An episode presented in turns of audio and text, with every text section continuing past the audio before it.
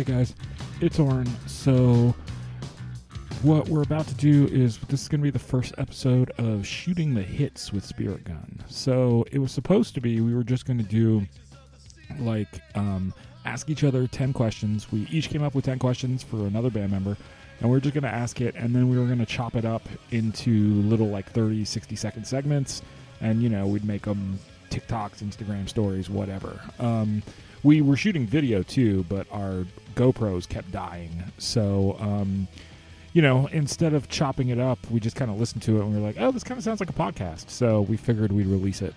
Um, that being said, you know, the volume dips in and out sometimes. I guess we didn't stay on the mics because, you know, we weren't planning this to be like a show. It was just going to be clips. But I think it's pretty cool. You know, it was just a fun thing to like, you know, get to know us a little better and go a little more in depth and just you know us kind of just you know sitting around kicking it whatever so uh, we're probably going to do this once a month um, or so and release them and again you know it's called shooting the hits with spirit gun and i hope you guys like it By the way, this is uh, 10 questions with Spirit Gun. Yes, This is Pete Overstreet. I'm Tony Burgess. Oren Lev. So, my first question is for Oren Lev. Where were you born, Oren? Kfar Saba, Israel. So, um, Kfar means land and Saba is grandfather. So, the land of the grandfather. Nice. And I just happened to be born there because that was the only hospital around. Oh wow. Yeah. Came to the States when I was two. So, I'll keep that there. I could go on forever. Um, when we first met in 97, you were a bass player. What moved you to the drums? there was a drum shortage. We kept losing drummers. You know, there were a million bass players, there were a million guitar players, there were a million wannabe singers. There were no drummers. Were they being whacked? I don't know what they were doing. I, it, it was a, it was a it- yeah I synced it. It was like, yeah, it was like, you know, what, th- you know, three drummers for every 40 bands. They kept making babies. So I was like, you know what, screw it, I'll learn how to play drums. And then I just stuck with drums. nice. Are you enjoying the DIY process Spirit Gun approaches with its releases? I mean, it's. I've always had the mindset in everything I do, like I'm not waiting for anybody. So if if if a label comes along that can help me and work at my pace, awesome. We're gonna get more people on the team. But so far, no one can work at my pace. I want it done now. So I'm the only one who. We're the only ones who can get it done now. Well, I definitely concur. I don't Yeah, really absolutely. consider it DIY. Like it's our aesthetic. We're punk rock. You know, blah blah blah. We are, but we aren't. We're doing it out of necessity. I was going to say necessity is the key point here. What ABBA song would you cover? Um, m- me personally, in the Oren Lev intersection, or as Spirit Gun, Oh, it's Spirit Gun. because those are two totally different answers. I'm waiting to hear the Oren Lev intersection. Uh, I wonder what that's going to sound like. You don't want to know my intersection. Um, no, we don't. um, It uh, so they've got a song. Personally, I like their like slower, sweeter, lamenting a breakup thing. But they have this one song called Eagle, where they believe they're an eagle. They believe they can spread their wings, flying high, high, like an eagle will fly over mountains and valleys and streams. It's pretty cool. I would cover That's that one. beautiful, And I would make it orchestral as hell and sappy, but um, in Spirit Gun we need something that rocks. So like, um, I don't know. Maybe the song that we put on our uh, Under the Influence of Spirit Gun. I thought that Oh, was a what did I put too. on there? Oh, did I put Winner Takes It All? Yeah, I think I put Winner Takes It All. That's like a, it's it's a rocking song, but that's sad as hell. Like that's about a breakup. She's like talking about a breakup, and the winner taking it all is like the dude who's leaving her. Yeah. Oh man, those Swedes. Um, what's the best show that you've seen recently? that we played, or well, I was about to say, I knew you were gonna say that. I mean, like that did not include the Spirit Gun arsenals. Um, what was? Uh, okay, what's recently? Are we talking before everyone's life was on hold in the pandemic, or since then? Well, I was thinking not to speak for you, but I was thinking um, Flickerstick, right? Oh crap! How did I? Yeah, wow. I mean, you were talking about that. I like, yeah, I couldn't even. we were, yeah, so know, what was it? June. Yeah, June of this year, I flew to Texas to see the uh, Dallas to see the Flickerstick reunion of the original members, and it was pretty insane. It sold out in like seconds, so I was glad I got tickets. And yeah, that was wow. I can't believe I couldn't. I didn't even think of that one. Uh-huh. Thanks you- for the prompting. Yeah, well, you're a busy man. We know that, and we love you.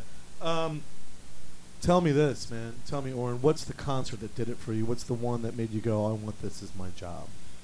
Um, and there were a lot, but I would s- I would say the f- okay. So I've had a lot of first concerts, like you know, first concert I can remember. My parents dragged me to something. You know, first like concert where I saw lasers. That was Neil Diamond.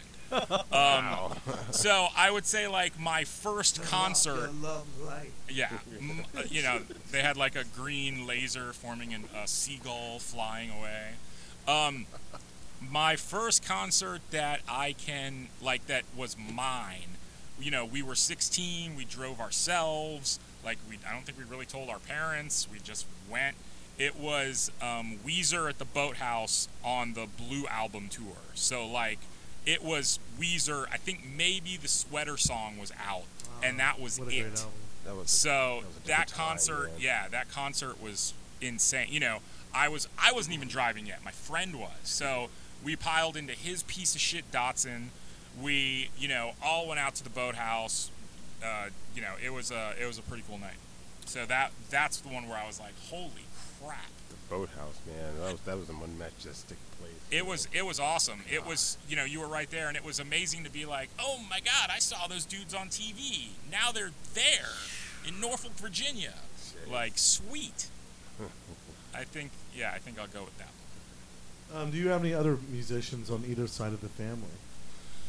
Um, my mom's from Chile. She could play like flamenco guitar. Nice. Um, yeah, she would she would do like a boom boom boom, hit the strings, and you know, she, what they- would she do?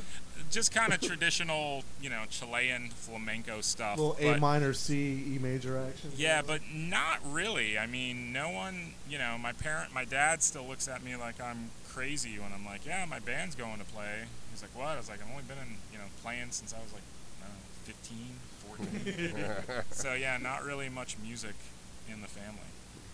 All right, here's a hot one: Descendents or All? No, Descendents for sure. Okay. Then. Although, I mean, I mean, you know, if I can't, I like both. of them. I'm yeah, if, if I can't, you know, see the Descendents, you know, sure, all is cool. I um, I like all the other, you know, like I met Chad uh, when he was playing in his band Drag the River, and like that's a whole that's a country band. You know yeah, what I kind of mean? like uh, Americana.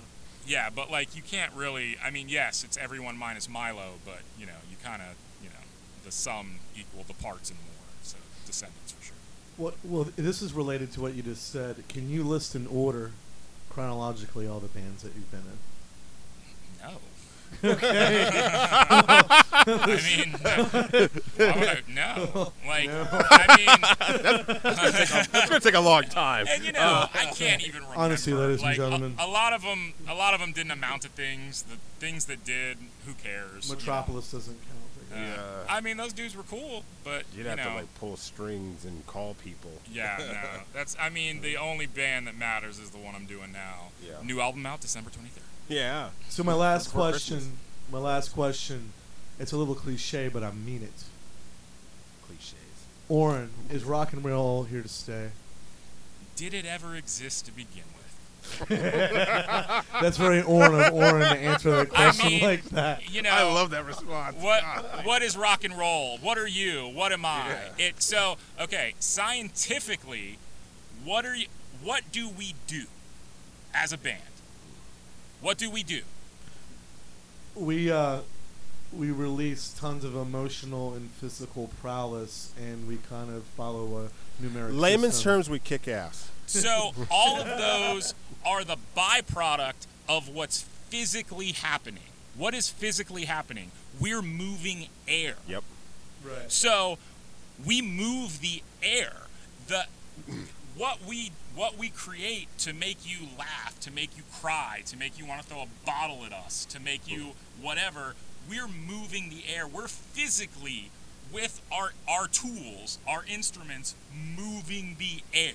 So, if you move the air cool enough, are you rock and roll? I don't know. Does it make you move? Sure. It, you know, what was Billy Joel's thing? It's all rock and roll to me. Yep. Yeah, pretty much. So, did rock and roll ever exist? I don't know. Were there lots of cool dudes who figured out neat ways to move air? Yes. Am I glad I'm in that tradition? Hell yeah. Yeah. Did they listen to old blues guys? Yes, they did. So, Yeah. Lots of philosophy. So, is that my 10 questions? yes. Boom. You ready, Tony? Yes, sir. Born ready. Not really. this next set of questions for is for Tony. That's spelled T O E hyphenated K N E E. Look at your body parts. Not your private parts, your body parts. Well, I mean, you know, now they're going to think about doing that, Tony, because you said that. Tony. Tony, there you go. Those body parts. Get your heads out of the gutters, people.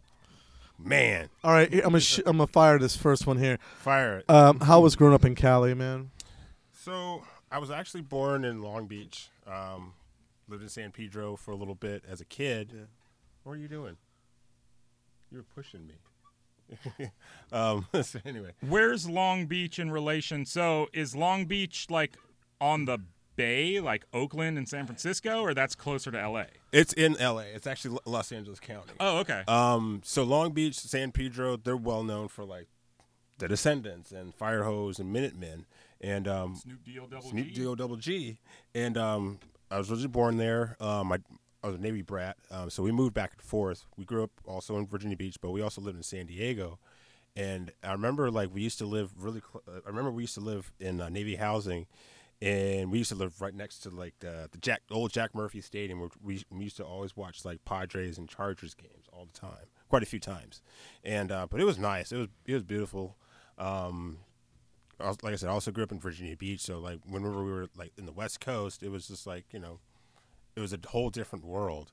Um, it wasn't like as glamorous as a lot of people think, like Hollywood or you know anything like that. I mean, I, you know, San Pedro, is San Pedro, you know, it's Right. just regular. You know, it, you know, it, you know, uh, born in a harbor town a little bit, but San Diego was like really beautiful. You know, the whole state is really beautiful.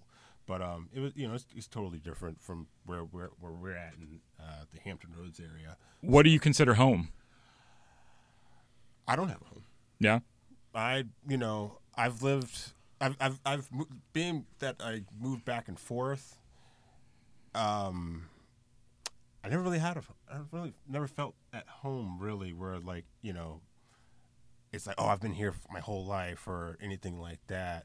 Um, shit, I might not even be from this planet. I don't know, but you're, you're a, a nomadic cat. kinda you know I, Yeah. you know I lived in like I said I lived in you know Southern California lived in Virginia Beach you know lived in uh, Hampton for a while as an adult as a young adult. And you know now I just you know I moved been living in Norfolk for about a year um, since you know since I moved out of Portsmouth and stuff with my wife.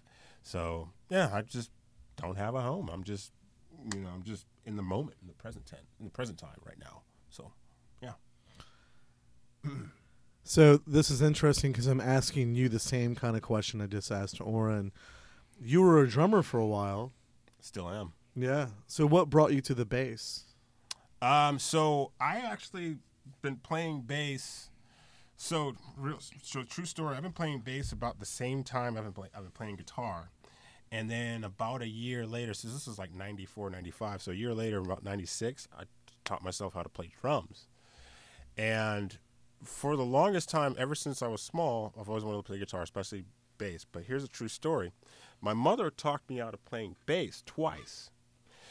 The first, yeah, the first time, um, I was getting ready. To, uh, this is when I, you know, cause I've been playing music for about thirty years now, and I was. Get, my mom wanted me to go for the middle school orchestra in sixth grade, and she was like, "Okay, let." We went to A and E Music Store, and, and we just moved. We just moved from Southern California at the time, and um, she's like, "Pick which instrument you want."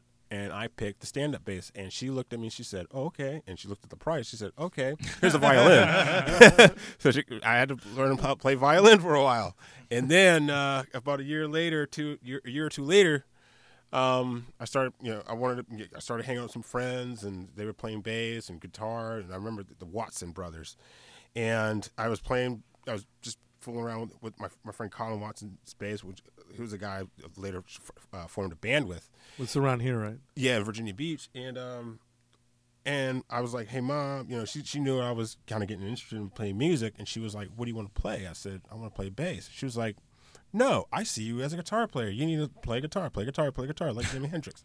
So I listened to her, and then I was like, "All right," so I'm playing guitar, self-taught, taught myself how to play bass, and then I taught myself how to play drums. And my poor mother, I'm sorry, but I love you. Uh, so she had to endure a lot of loud music, especially with drums. So Everyone loves a drummer when they know how to play. They don't really like them when they're still learning. yeah, and and I and I and I I taught myself how to play drums when the time when like, you were talking about the whole drummer drought of Right, the, yeah. of the '90s. Yeah, I, I I I saw a calling. Well, there it is. All right, Tony. New Order or Joy Division? dude. Um, it's a tough one. Well, honestly, um, I like both. Um, What was the Halloween show? New Division. New Division, yeah, I New wanted Division, to, I wanted to see that one, but yeah, I love both. Um, they kind of like you know when when Ian Curtis passed, you know they kind of carried on. You know, I mean they've they've changed over the years, but um, I like I love both. You know, just just about as equally. Maybe I like the old like the older um, New Order.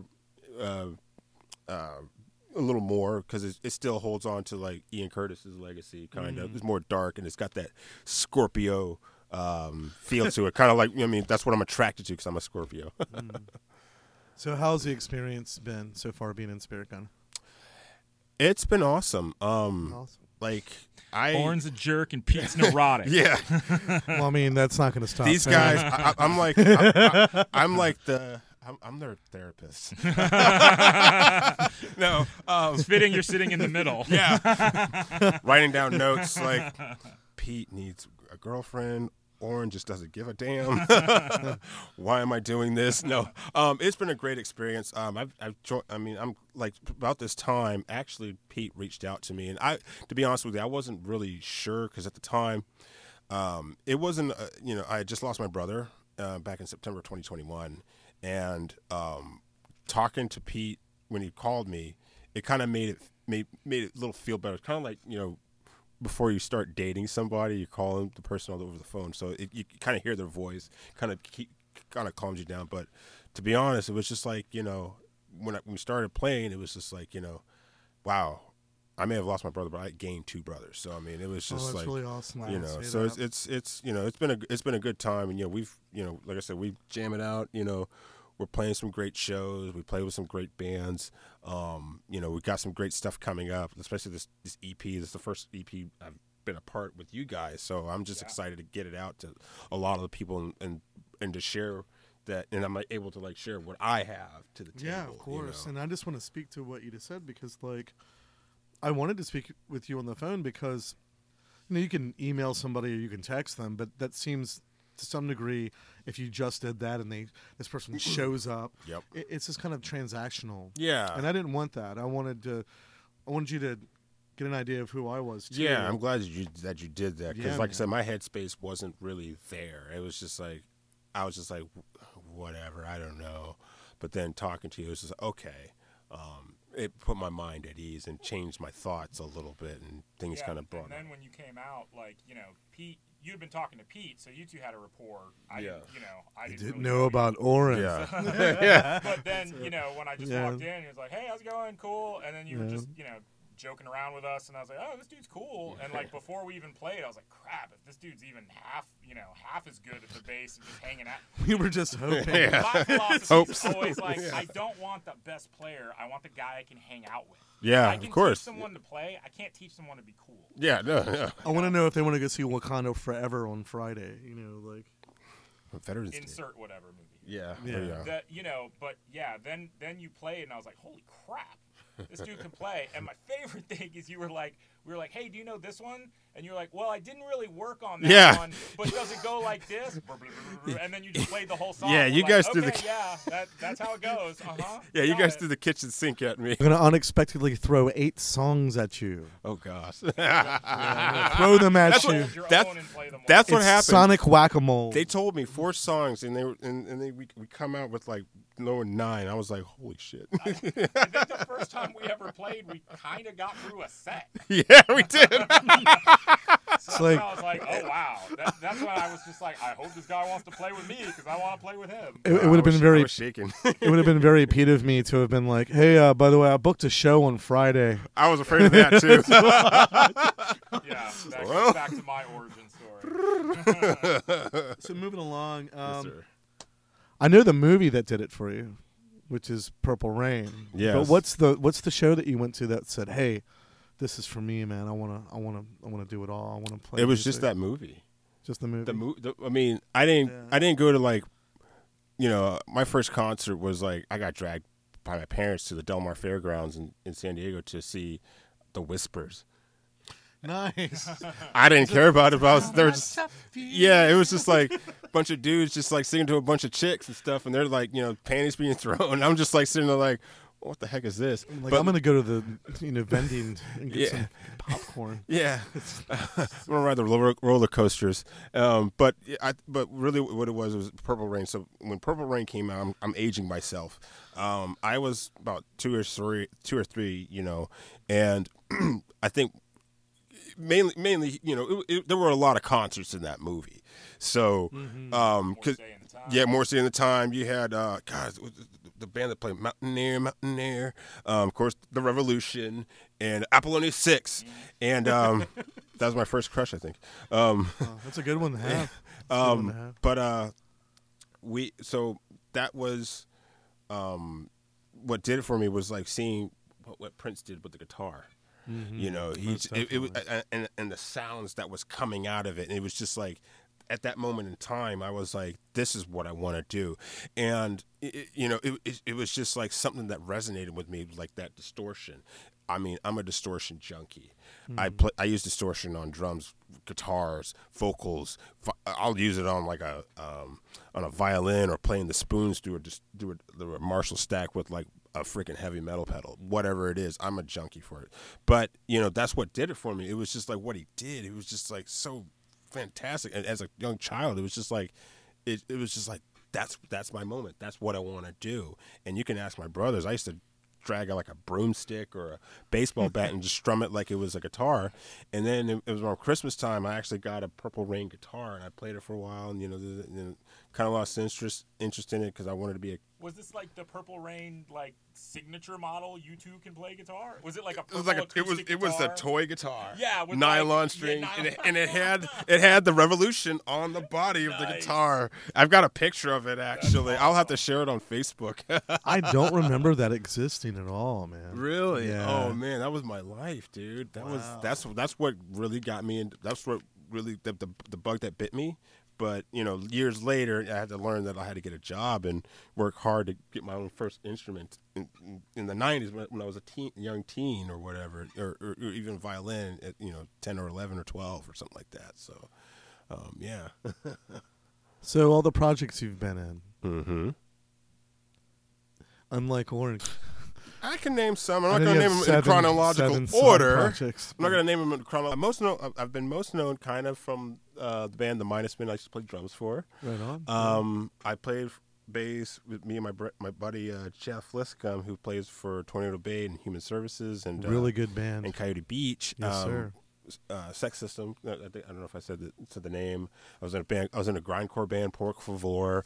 Um, I played for Sprawl for a little bit. Um, a lot of bands. Um, I've I've been in so many projects I can't even count my fingers and toes. Um, I, I I- mean the first time, and to be honest with you, the first time I ever jammed with somebody was my brother. oh yeah. Yeah, we were living in San Diego, and I, I just thought about it, and because I remember he and I, I wasn't even playing an. I, I think I, I he had me play his keyboards, but he had me play like one note while he rapped. Oh, nice. Nice. Yeah, he was rapping back in the day. You know, back like late '80s, early '90s. Did we get a little. Casio beat behind that? Oh yeah, that, yeah. I was, I was, I was creating that Casio beat while he was, you know, while he was bust, while he was uh, freestyling. You know, that was that was his thing.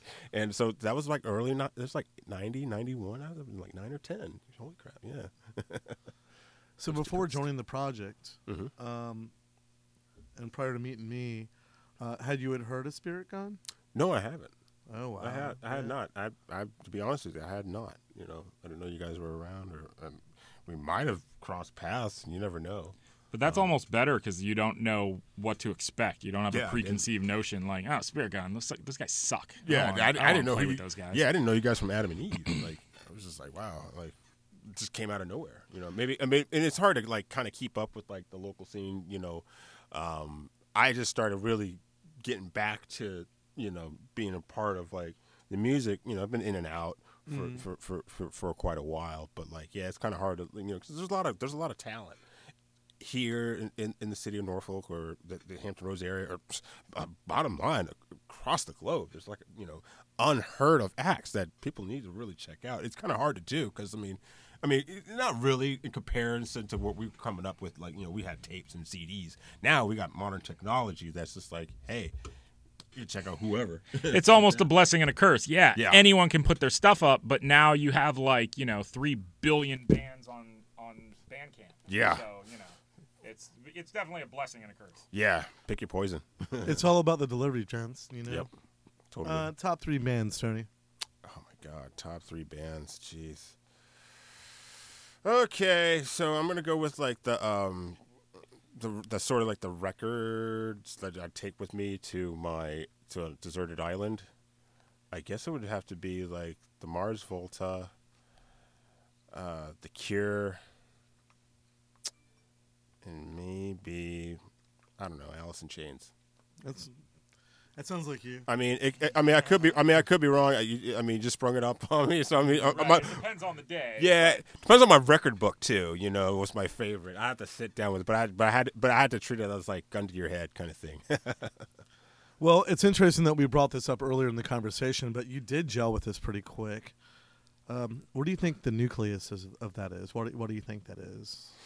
I, th- I feel like some of the music that we are inspired. There's, there's a few parts of it where like, you know, me and you, we kind of relate with Chris Cornell. Mm-hmm. Me and you, we kind of relate with the Descendents. You know, we kind of just like, I guess we kind of figure out like some kind of like a median and some aspect or some way, music wise. You know.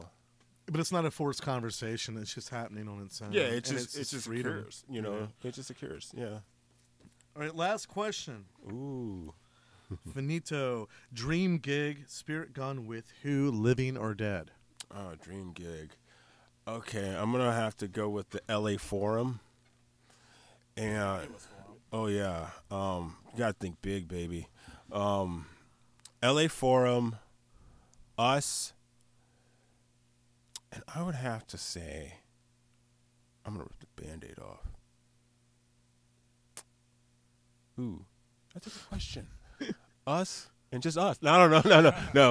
Um, Oh, previous versions. um, us and um, Queens of the Stone Age. That would be a perfect match.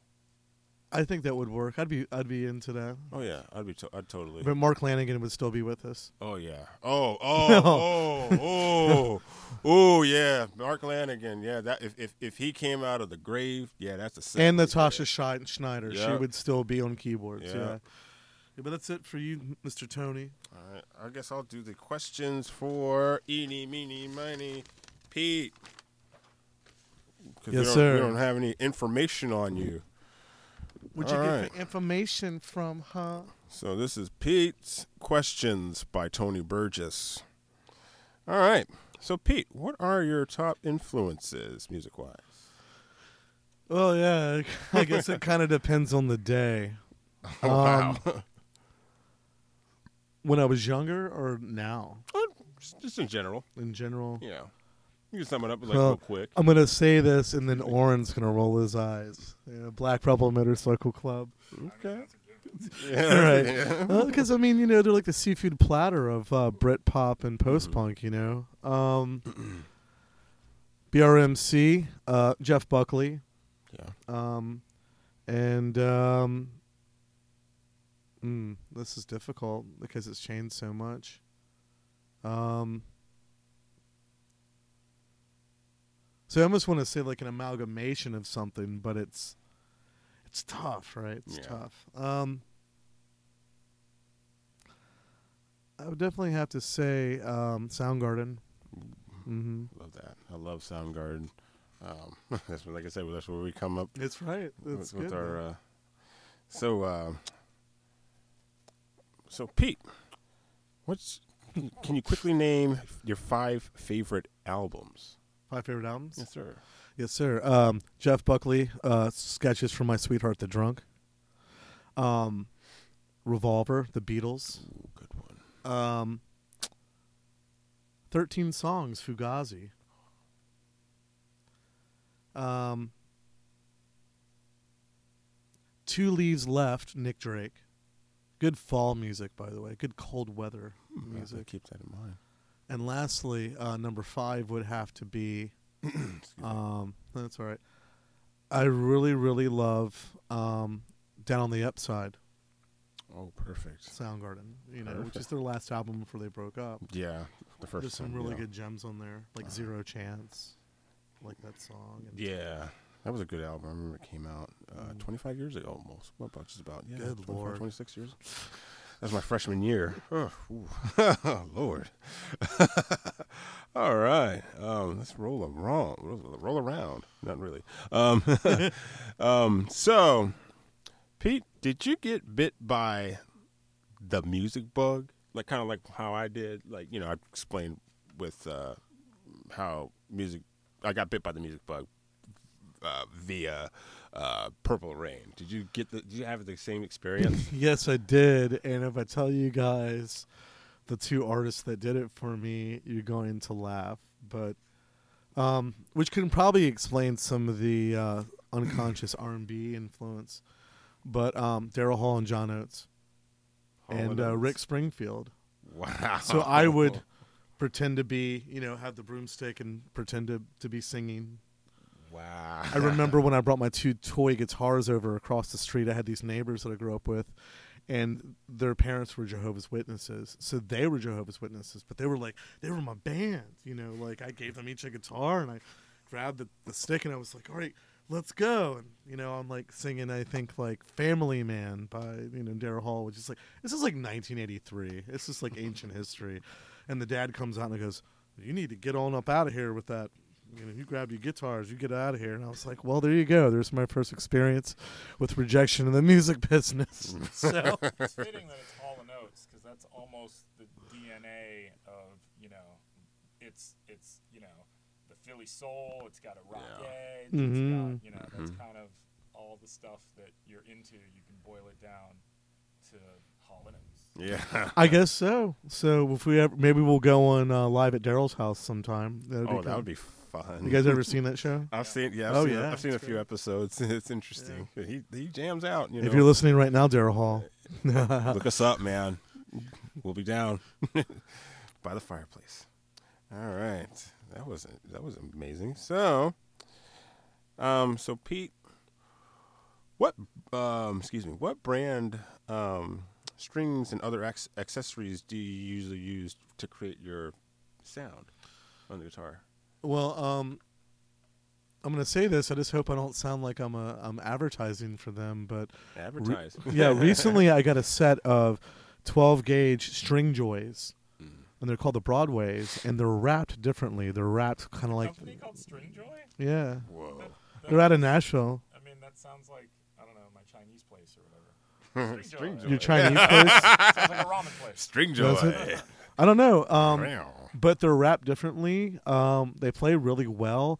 The G string is is wound, but I can still bend it, and I love those. Um, I definitely go with the heavier gauge string. I used to use heavier than that. I used to use like the Zakk Wylde strings back in the mid two thousands, ladies and gentlemen. I've just always been very heavy handed on my guitars. I've tried tens and nines and never have tried tried eights, but um, that's usually what I use, and um, I usually use a medium sized pick, and um, Yeah. Uh, yeah, that's, that, I think that covers that one. Wow. I I uh, I'm a guitar player. So I use like Ernie Ball Super Slinkies. I, I use the nines or eights sometimes. Mm. I've used the super super slinkies. Ooh, I like to bend. Um, um. So what? So what singer inspired you the most? Oh, Jeff Buckley. Jeff Buckley. Oh yeah. Yeah. I mean, it kind of portrayed. Well, especially since you know I bought the Grace album in '95, and it was different than anything that was on the radio, Mm-hmm. and it spoke to me. Uh, the first time I ever heard him, um, I was asleep on the floor in front of my mother's television when she lived in uh, Kempsville, in her apartment building, and there was a show, and Oren probably remembers this show. It was called Radio Vision, and it was like a DJ from 96X, and this is like the golden age of 96X. But Holly Williams was on there, and she played Grace, and I was asleep. But when he's doing his heavy vibrato and it's very climatic, I woke up and I was like, "What the hell is this?" Mm-hmm. I was like, I had never heard anything like that before, so I dug into that. Then I got live at Sin-é at Volume CD, and I was like, "Well, damn, I can't get anybody to play music with me, but this guy's by himself in a coffee shop. Well, there, that's all I need to do. I don't need to worry about finding a band Hmm. until the time's right." Yeah. So that was kind of like the impetus of that, you know? Nice. Yeah. So when was the first time you've um, performed in front of like uh, an audience, like a like a venue or something like that, or whatnot, or if it's like Are you talking shop? about like as a kid? Or are you talking Yes, I'd about? say other than like the fourth grade talent show. Yeah, other than like the talent show, like you know, as a guitar player, or performer, As or in a a band. musician. Yeah. Oh, let me go back way into my mind. Hold Time on. machine. Watch out for the Um, dinosaurs with this guy. So in 1999, I got in a car wreck, maybe like around October. Nothing bad. But I went to my dad's chiropractor, and the woman that was, you know, putting like the hot compresses on my back and all that, she's like, uh, You look like you're a singer. And I was like, uh, Well, I am. I, I want to learn how to sing better. She goes, Well, I have this vocal teacher you should contact. So I contacted her and started taking voice lessons. And then around February, March, there was a place off of First View in Western Ocean View. Now there's a Chinese place and it's like right next to the Pizza Hut. And my friend Rick, he had a record store next door to there called Ocean Review. That's now a coffee shop called Modita. But anyway, um, every Friday, I would play at the Golden Cup Cafe for three hours. And people would come in and sit, and I'd get tips and stuff. And I just was kind of like picking like acoustic versions of punk songs, could be gospel, praise and worship songs, original stuff I'd been working on. Like nothing that we do now was even birthed yet. I think I had a song called Archer Girl, you know, about an ex girlfriend or whatever. But that's how I developed. And um, did that for a long time. And interestingly enough, my job, which was a restaurant job, they would clear me to be able to do this every Friday. However, when I got done, I'd pack my stuff up and I'd go back into work and I'd close for the night. So I'd be able to go. That's was kind of cool, you know. Interesting, interesting. Um, so what other projects were you involved with musically, Pete? Well, um, I did the solo thing for a long time. Um, I did try to start a band for a while called the Pete Overstreet Intersection, um, which was cool. Some of the songs that we do now were were part of that, like uh, "Restless" and "Betty Page." Or you know, those versions are different though. It's almost like a like a TV series pilot. You know, it's like it's the same but it's different. You know, it's kind of like uh, it's not. It's it's a different guy playing Danny Tanner. It's not Bob Saget. You know that kind of thing. They funkier and ten minutes long. yeah. Right. Well, no, that I mean, uh, I played those with Val and uh, Val White and his his wife Sarah, and then their brother-in-law Alan, and then Troy, uh, Troy Edwards on drums. For a while there, I didn't even play guitar. I just was a frontman for a while. Oh wow. But uh, I did that. Uh, um, I was in the band the Muckrakes for probably about a month. Oh really? I didn't know that. Yeah, I was just playing slide guitar and rhythm guitar. There was like twelve people in that band. That was like 2008. but prior to that, P4. Oren and I uh, were in a project together that him and uh, Alex Harrison of uh, you know the Dual Gravitons had started, and it was called the Capital Y. And uh, I came in and played bass for a while, and uh, we gave it a go. You know, Yeah, and that band was cursed. Oh, jeez. no, it just was, you know, we I thought we wrote good stuff and then as soon as we get going, something else would happen. And Oh, then we finally recorded an EP and then the bass player at the time wanted to leave and then you know, so it's just Yikes. it was good stuff though. I will say this though, doing that made me very thankful to have Oren in the band now because uh, learned a great deal from him, and I learned a great deal from him then Mm. too, even though it didn't last long. You know. Yeah. Sometimes, um, sometimes uh, you start a project. Sometimes it go- doesn't go well, but I mean, you figure it out and you figure out who, who's right, who's right beside you. Sometimes, yeah, I mean, the projects that didn't work are essential to get you to the projects that did work. Yep. Exactly. The Let's hope that stones. let's hope that happens in other areas of one's life too. Hmm. So, what do you like about playing guitar, Pete? Mm. Whammy bar. Well, you know, I love playing guitar and I love playing bass, and the way that I express myself through them uh, is a little bit different in the way that I approach it. Um, but what I love mostly about playing guitar is I'm really about the the emotion that I'm putting behind it. That's not necessarily the busyness. I'm I'm, I'm always been more about a visceral vibe as opposed to showboaty Sam, you know what I mean? Like I've never been that type of player. Um, I'm more about how you deliver Mhm. something. Yeah, you always come up with very cool melody lines, and when you're not even paying attention and you're just playing the guitar, you come up with some of the coolest stuff that you play. Yes, but I would have to commend Oren for being the guy that would say, "Hey, stop paying so much fucking attention," and just you know, The shaker. Yeah, stop thinking about it. yeah, the cre- the shaker, the Just mover, the candlestick maker. No, seriously though, uh, great creativity happens in the quiet mind. Uh, that's uh, I think that was in the book, "The Power of Now," you know, by Eckhart Tolle. All right. Um, so, uh, did you ever um, learn how to play guitar through lessons, or were you self-taught? Oh man, this is a great story.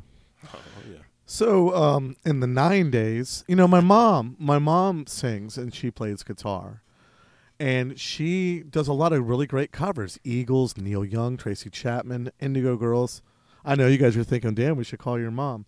so anyway, um, she tried to show me, and like when my friends would come over, I'd be like, "Please don't, please don't," you know. She still picks on me about that now. Anything that your parents are into, no matter how cool it is. Yeah. like, oh, my, parent, Oh, my my, parents, parents, are into rock and roll guitar. It's so stupid. Lame. Right.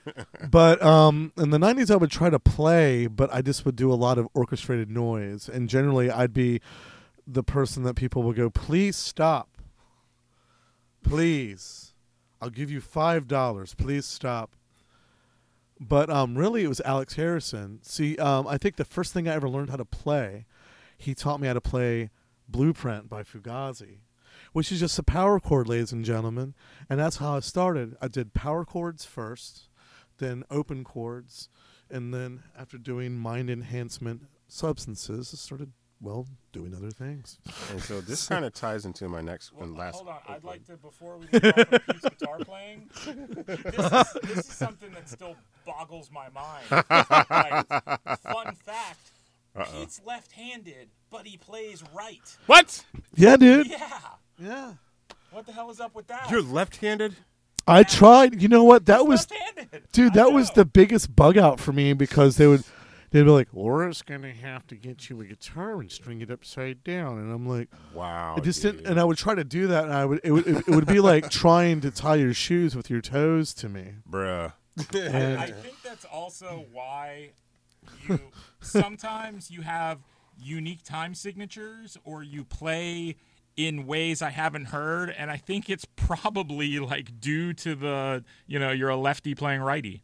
Yeah, because um, you know, So it there's might be it's well, it's not all miracles. Like I struggled with tempo for many years. You know, That's like crazy. the bass is what kind of fixed that. Being able Mm. to like play bass and stuff. You know, so if anybody's listening, you know, you all have to start from somewhere. Everything's a foundation. You got to suck know? before you don't. Yeah. Yeah, you do, and not be afraid to. yeah. Right. Exactly. You gotta you gotta roll through the punches. And uh, this last question kind of ties into the last question. So when did you first learn how to play music? I probably you probably said the year. I'm not sure. I probably it was a repeat. I don't know. well, like when I was really like, because for a while there in the '90s, um, and I'll mention Val and Alex again. They were like the first band that was ever, and we never did anything. We never played anywhere. We also had a guy from Bulgaria named Alex Petrov, who was obsessed with Deep Purple. Wow. no man, they're telling you now. We need to do Random. Highway Star, man. We need to do it. no, Ritchie Blackmore, he's the greatest. He's greatest of all time. So anyway, um, and we would practice in my friend James's basement. That house is torn down now, but this was in Ocean View. This was in East Ocean View in the '90s. oh yeah, they tore down that whole area. East Beach is yeah, different. but like, um, I'll be honest with you, man. I think that the first time I ever like sang and played was probably like at the same time where it like actually like fired on all cylinders was in February 1998. That was when, and I it was just a two chord song, but I was like, oh my god, I'm playing and singing. and I also was sleep deprived, so that probably applies to Oren's comment about how you know you're not paying attention. so Yeah. that answers that one. yeah. All right, that was interesting. So now I get to crack you open, Oren. But don't. I'm still learning a lot about this guy. I just learned about this guy even more. Like he's left-handed. Like you know, my, my brother Hermanos, you guys are the same age, and you, he's also left-handed. Man, Which is- left-handed people are born the same year, same year, just a couple people months born in apart. 1976 and left-handed are cool people, man. Yeah. Interesting people. You were born in 1976. Interesting people. Whew. So, Oren, so uh, my question to you, this number one question, first question. Um, so, how is your approach to the drum kick music wise? I it's funny because I think I hear the drums backwards. Um, Say what? I yeah, I play backwards, don't you know? um, I mean, what most people. So I have a. I can't stop my foot, and it bores me to just go boom, boom, boom, boom. So I'd be like boom, boom, boom, boom, boom, boom, boom. So when most people are doing drum rolls with their hands and just keeping a steady beat with their foot, I'm doing the roll with my foot. Nice. That makes sense. That's why I.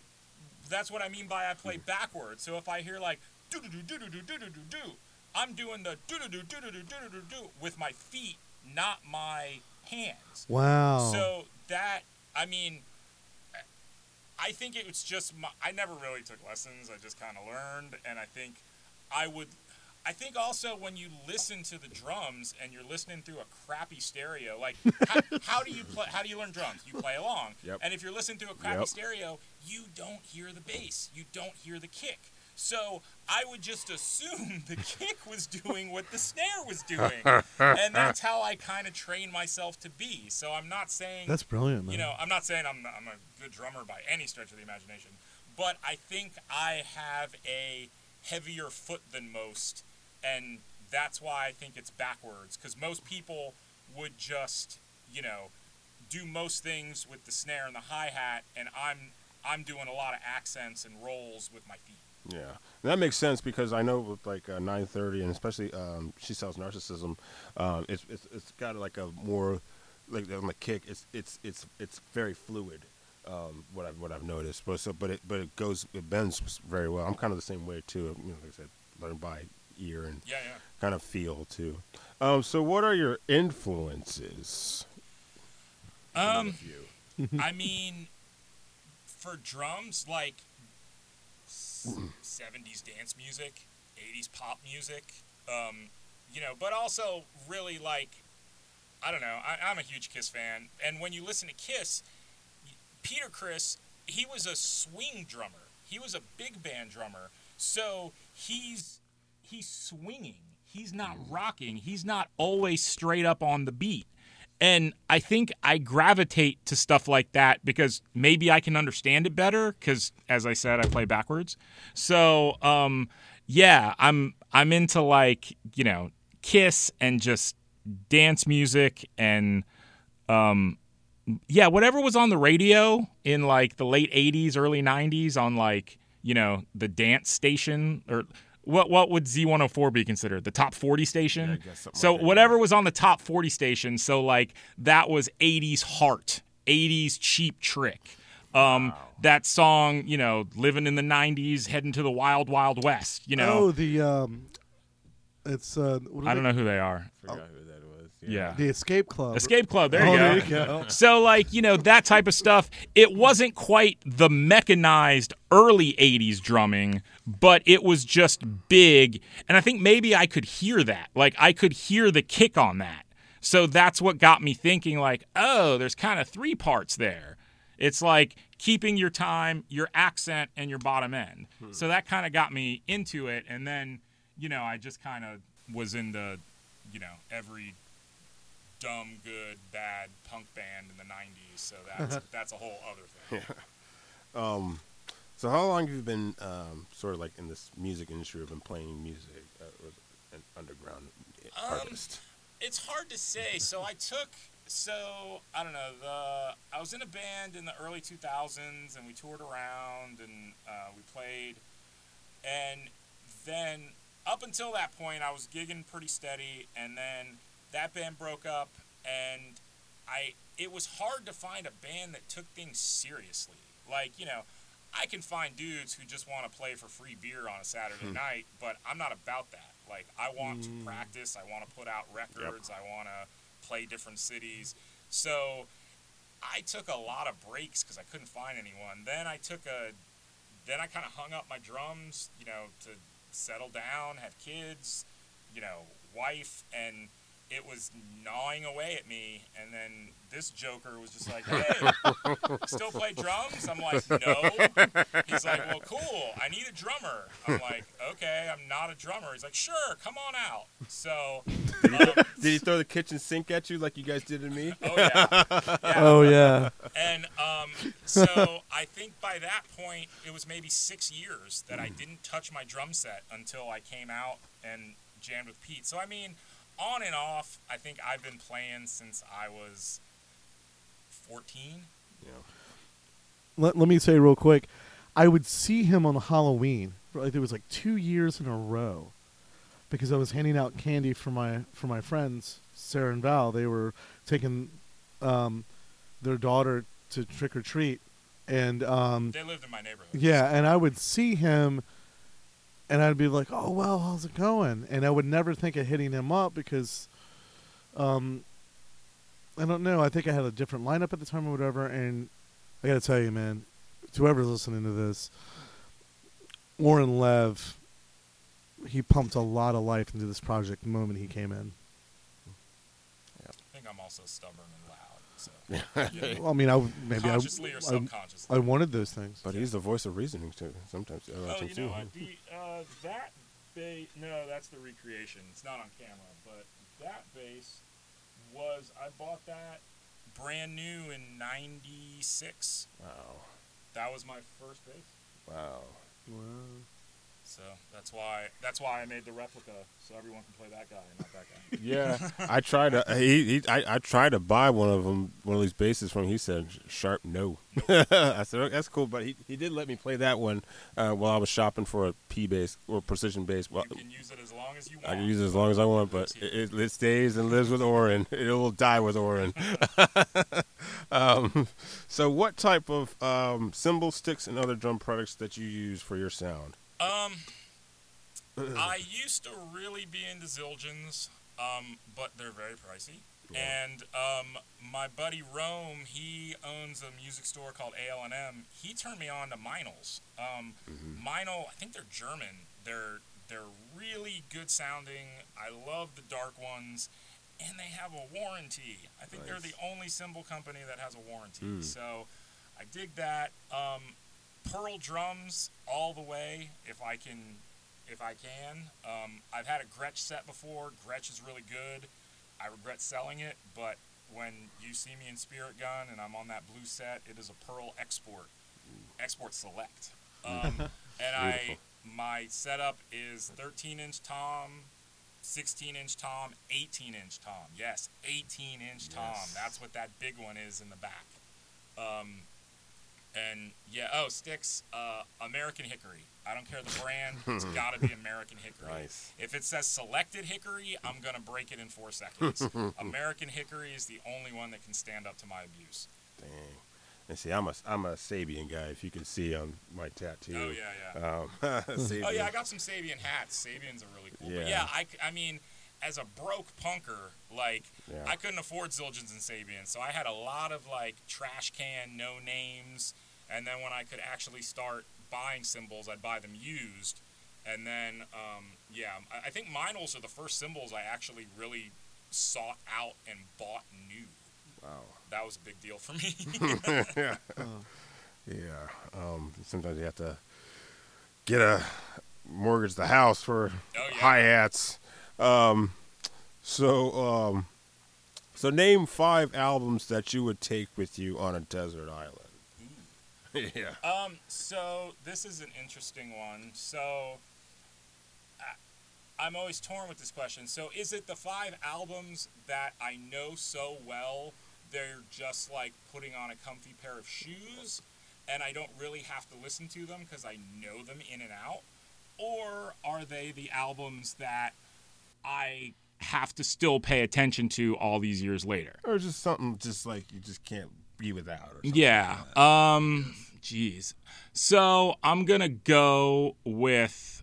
Um. Do you guys remember the band Frente? I love Frente, man. They have an album. I is it called Marvin the Album? I or- don't know that. I just remember their their uh, new order so, cover. So they have. I'm going with albums that I think are almost perfect all the way through. Okay. That I can listen to all the way through. I don't skip any songs. Yeah, they that- that's- they flow perfect, well. yeah, so Frente, uh, I think it's Marvin the album or something like that. Uh, every song on there is good, and it's just like acoustic guitar and um, uh, very very little bass, very little drums, acoustic guitar, female vocals. Um, Versus. There's a band from New York called Versus, uh, not the Pearl Jam Versus. The the band's called Versus, and the album's called Two Cents Plus Tax. That's another album that I can listen to all the way through. Um, Flickerstick, uh, Welcoming Home the Astronauts, the non Sony version. When they got signed to Sony, they had to remix it and change songs. I like their original independent version. Um, Descendents Liveage. Mhm. I think that's just like that's a perfect album all the way through. You can listen to it and then geez, what am I gonna do for the last one? A Camp. That is the lead singer of the Cardigans' first solo album. Wow. Ah. So yeah, no no hard stuff, no heavy stuff. The majority of that was female vocals, just like kind of mellow, you know, stuff you can relax to. I can get myself hyped up. I don't need some dude yelling. it's just hard to it's just hard to believe. Like it's just like because Oren, you know, he you know he keeps us you know like hey, you got to keep it you know keep it keep it lined up. For Go go to- go. go go go. But he's, but what gets him going is like female uh, soft. Female vocals, uh, especially if they're like Swedish or Czechoslovakian, or the, ju- just the way their English rolls. Yeah. it's something about the, draws your attention. Yeah, it's something that I think it's also something I'm drawn to because I, I think that's why I was drawn to ABBA too. Their their two female vocals Yep. were amazing. It's something I can't do. Like I can I can be loud and I can be fast and I can I can do a lot of that stuff. I can't be vulnerable and female and you know Swedish. So I think that's why I'm drawn to that. stuff. Wow. I'm surprised that Ace of Base is not in that Oh, list. just get off of that. That's, that's not no. That's 90s. Don't That's even- like '90s, like yeah, you know, we that's were not even we were close to my list. we were in middle school and that and, you know the middle school dance or something like that. They played that song. We were like, okay, this is this is uh, overplayed. um, so when was the first time that you played a show like with a band or anything like that? or? Well, the first time I got a taste of wanting to be in a band, it was in summer camp. Um, we, God, it had to be maybe in elementary school. So it was like a summer camp that was on the beach, and they had like a boathouse, and like, you know, you would go like boating and canoeing and fishing. And so they had like a talent show. And so me and my friends, we, um, we set up like milk crates um, that we could jump off of, and we played oars. And we took oars from the thing. The drummer was playing like milk crates. You know, we were all just like moving around, but we did it to the David Lee Roth song Yankee Rose. like, it must have just come out. I think it just came out that summer, so I don't know. This had to be 80, 86, 86, 87. 86. Yeah. So um, uh, we were like blasting it on the on the you know through the PA, and like we started with our backs to the crowd, and then you know David Lee Roth was like, "Oh, Yankee Rose," and we like we, we like jumped and turned around and acted like we were playing guitar, and like uh, we won.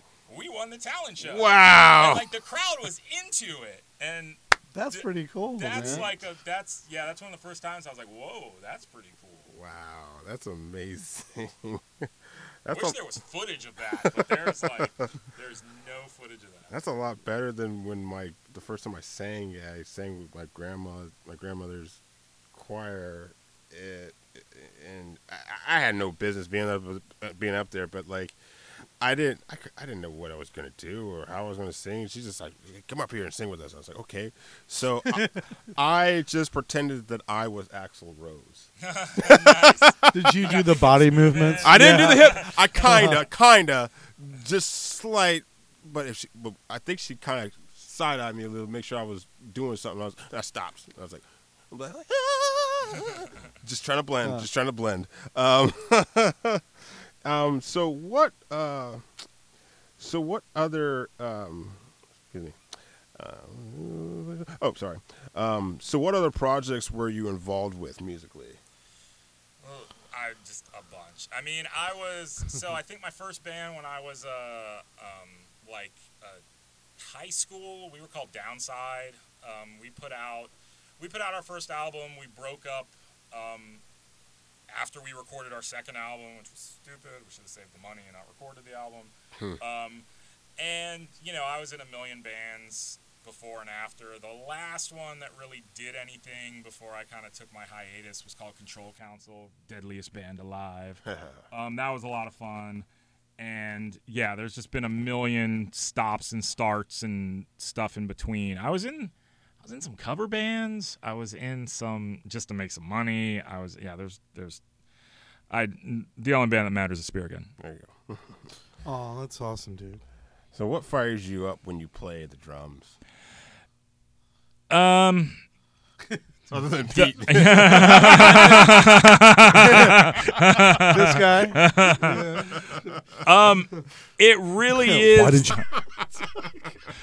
Are those your settings? Did you mess with them? Well, I just kind of wanted to try. I'm trying something different. We'll do that different shit when I'm not here. Um, I think it. I used to tell um, Steven, our old bass player, um, when I would be in a crappy mood at a show, you know, he he would know to stay away, but he knew like after I got like if we played Betty Page or just after I got through the first song, I'm instantly in a better mood. I think it's in practice. It's the like there's nothing more amazing than when, you know, practice always starts the same way. Pete's noodling around. We're like, hey, Pete, can you stop noodling around? Um, then, you know, we're just kind of talking and you know, making noise. It's just really loose and there's just, it's like a cacophony of noise. And then all of a sudden it's like, all right, what are we doing? Okay. And then we pick a song and it's one, two, three, four. And then it just clicks. We're all in sync. We're moving air at the same mm-hmm. time. I'm hearing the bass in my face. The, the guitar is screaming out at me. There's nothing better than that feeling of being in sync and, you know, just feeling that power because it's power. that's what gets me going. Nice. Ooh, that's powerful. You know. Well, I think those initial early stages of a rehearsal, it's like you're shaking all the dust of the day. You know what I mean? Work, personal stuff, and then Yeah. once you like once you shake that off, then you're ready to go. Yeah, we're we're pretty much going to be soon shaking off like the dust, you know, um, when we get back to prac- practicing again and um, play, you know, for some shows and even fin- in Yeah, other well, recordings and stuff too. Yeah, we got to record. So we got this EP coming out. We're gonna have another EP coming out on its heels. We're it's going gonna have, slap you in the face. Uh, we're gonna have EP release shows. We're gonna have Yeah. you know all sorts of stuff. yeah, it's going. to There's going to be a lot coming. Um, so stay tuned. Um, We're gonna have um, Kitty Pool Vanilla Pudding Wrestling. We're gonna have a good time. Ow! Um. So, so Oren, did you um, did you did you learn to play drums by ear, or was it just music taught, or somebody give you some advice or Um, videos? yeah, it was just by ear. I mean, I had friends who were just like, you know, hey, do right, left, right, right, left, right, left, left. And then, you know, I'm, I'm like, what is that? And they're like, no, no, you just have to do it literally 10,000 times, and then you'll see. So, you know, I'd get pointers like that. I think I have the, like, the, you know, Mel Bay, learn how to play the drums. Oh, I forgot like, about Mel 60s. Bay. Oh, yeah. Oh wow, that's taking it way I I think I got that book. I mean, I never got too far into it, but it's got good information. Yeah. You know, I'd have friends show me pointers here and there, but it was just always like more, okay, what can I do? What does it sound like? Mm-hmm. What do I like to do?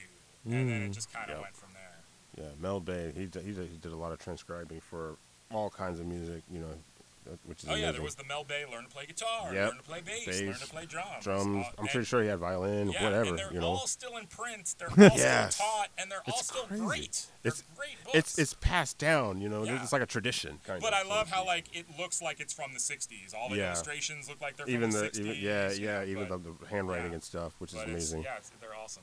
Mid-century, ladies and gentlemen. Yeah. So I got one last question, and it kind of guess it ties into maybe the last question. Um, so when did you first learn how to play? Mu- when did you first how to uh, play music? Um, so I was into. I had I had this buddy Dave, and we were sophomores, freshmen, however old you are then, 13, 14, 15, and we wanted to form a band. So he had this other buddy, Pat, that they went to school with, and Pat taught him how to play guitar in study hall on a pencil. Wow. he, he would he would tell him like he would show him how to do the power chord and he would say run it up and down the pencil and get used to that shape all you have to do is keep that shape and just move it to different spots so that's what dave would do and then dave's mom got him a guitar and a really cool 80s pv 212 combo that weighed a ton and sounded amazing Dang, that's a workhorse. um, yeah.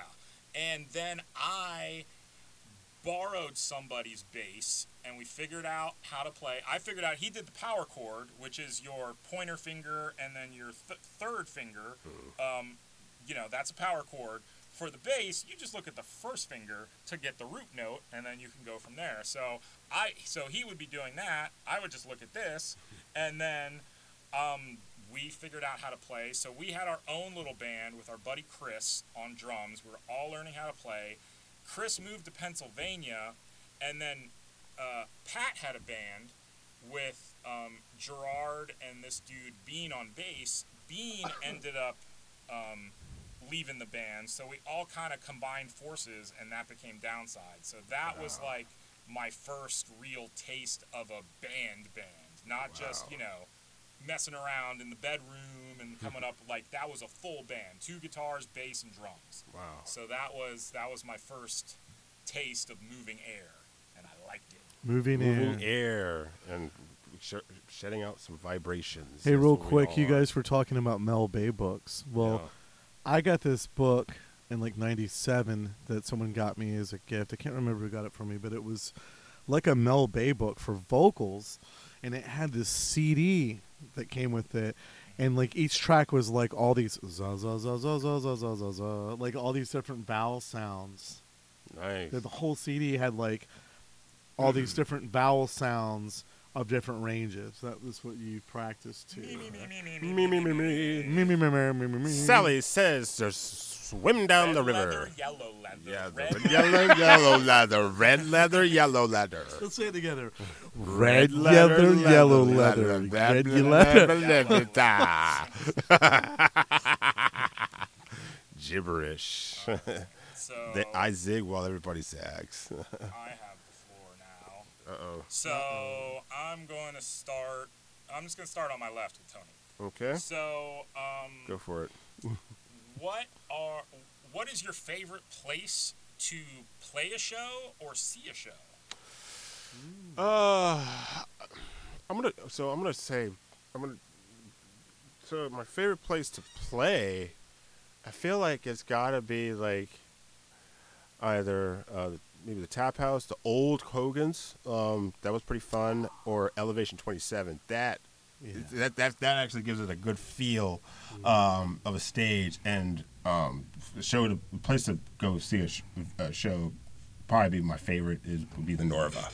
It's more intimate. Um, I love that. And Same thing, kind of like that stage. You know, it's pretty big, but it's freaking awesome. Yeah, and the Norva's awesome. I've seen, I saw Stone Temple Pilots there. I saw James Brown there. I Oh, saw, nice. um, uh, yeah, James Brown was the first show ever Yeah, was at, first at one. the Norva, but he was- came back like he came back like every six months. Yeah, you know, crazy. for for like four or five years. I kick myself in the teeth like missing out on Prince when he played at the Yeah, I missed out. I missed out on those tickets uh, that sold out in like Yeah. a second.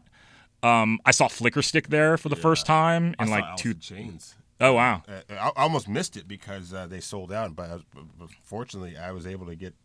Actually, I've got a free ticket.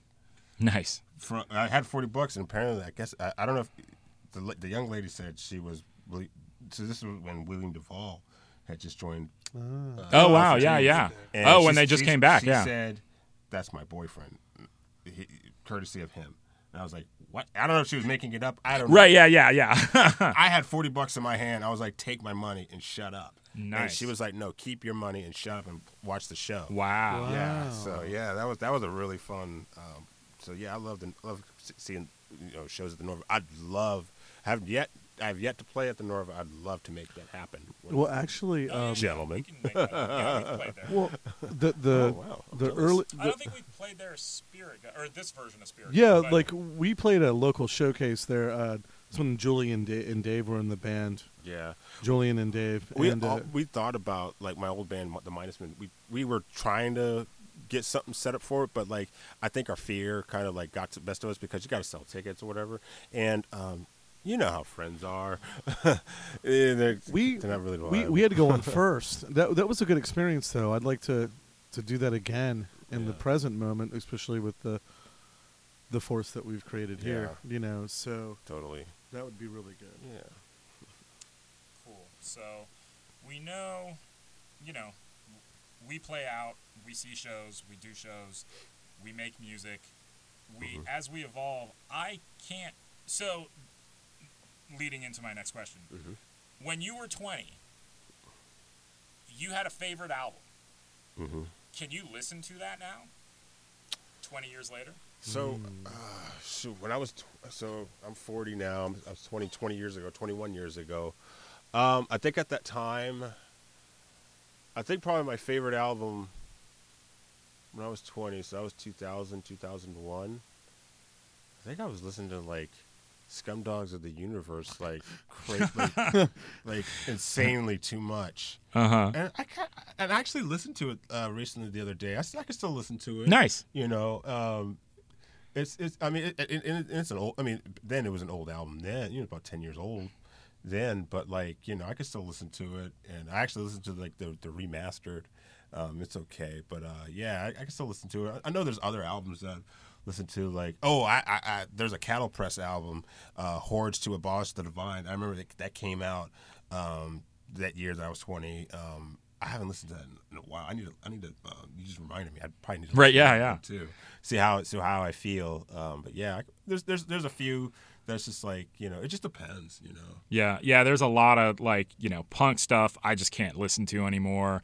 there's um, I I don't think I ever need to listen to Nirvana's Nevermind ever again, just because it I listen to it so much. Yeah. I think it's ingrained in my DNA. Yeah. It's it's every once in a while, once in a blue moon. It's like you want to. It's like it's like busting out a. A, a bottle of like uh, an aged um, wine or aged uh, bourbon or champagne. You just bust it out every once in a while, but not all the time. Because I mean, yeah, it was a big album. Yeah, yeah. You know, I, same thing with like you know Green Day's Dookie. You know, once in a blue moon, it'll it'll pop up and then like go back in your case. It's like Mariah Right. Carey's uh, "All I Want for, is, for Christmas Is You." You know, it, it should just play once on Christmas Day and then back to back instead into of the every single day for the next month. yeah from like November first till like New Year's and beyond. Uh, yeah, People make memes about that now, Tony. yeah, But that's awesome. You can go back to them. Yeah, some I can, some I can't. yeah. But, It just depends. yeah. It, it, it it depends on you know. Sometimes I'll listen to one thing. It's just like, ooh, I really listen to that. I Yeah, know." yeah. It's either It is like what it it's either like oh, I must have been young, or you just or like some of them. I think I have an internal limit. Like I think if I've heard something ten thousand Yeah, times, yeah. I think I Yeah. hit my internal limit, Yeah, whether it's amazing or not. yeah. Um, okay, so here's not music related. What's the what's your favorite place you've ever traveled to? Ooh, um, I think my favorite place to travel has gotta be Chicago. Strangely enough, Oh yeah, Uh, kind of one of the one of the, one of the strangest places. I mean, I have I have some family up there, um, but it, it, it, it was unfortunate. One time we went there, we, we had to go for a funeral. But I mean, it's but the city was just so it's incredible. You could see the Sears Tower from like a hundred miles. wow. Yeah, I've Oh, never wow. been. That's Yeah, definitely a city I want to check. Yeah, out. it, it, it was just it was just amazing. Like, cause like I said, I, I had family, you know, on my dad's side. Um, that that- my dad was originally uh, born in Chicago, um, but yeah, it's just like one of the. It's like a big giant, you know, town, and it's just like amazing. It's just incredible. It's got a lot going on. And I remember we drove through, we were driving through downtown, and um, and there it was, Wrigley Field, and it was just like it was surreal. It, it, uh, like like I it just took my breath away. Being right, like I mean, we were outside. We were just in the car. You know, my my dad's uncle was driving. You know, we almost died out there. He was he was driving like a maniac, and um, but yeah, we, we were just like stopped at an intersection, and there it was. It was just like, whoa. Right. It was like this thing I've seen on TV Yeah, a million it's, it's times. just like, wow! It just took my breath away. That's really cool. wow. Yeah. Maybe we'll maybe we'll blaze up to Chicago and play a show. Yeah, Call Steve Albini up. yeah. Um, here's another random one. Do you ride roller coasters? I do. I've.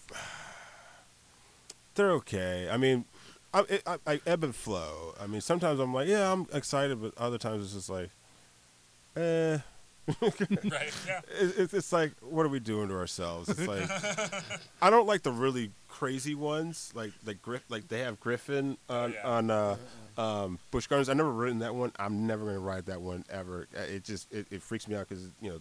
But there's one time though that um, about five years ago we went, and um, I had you know I had a surgery on my down there area, and uh, not to be TMI, but uh, I rode some roller coasters and some rides, and it hurt.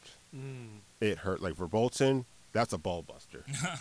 uh, I, I don't know about you guys. If you guys rode on that thing, but Oh, yeah. when it drops, yeah, I I I I I, I, I cried. Oh, I got man. scared. I got scared. I, I, I got scared. I, was, I looked at my wife. I was like, "This might be the end." Nice. Yeah. They're some of them. I ride. Oh my God. What am I doing? Yeah, my, I remember the first. I remember like, the, I remember one time my brother, my oldest brother James, he, we went to Del Mar Fairgrounds, and he decides he, him and I are going to hang out and go to every freaking roller coaster. And I was just like, I don't know about this, and he was like, whatever.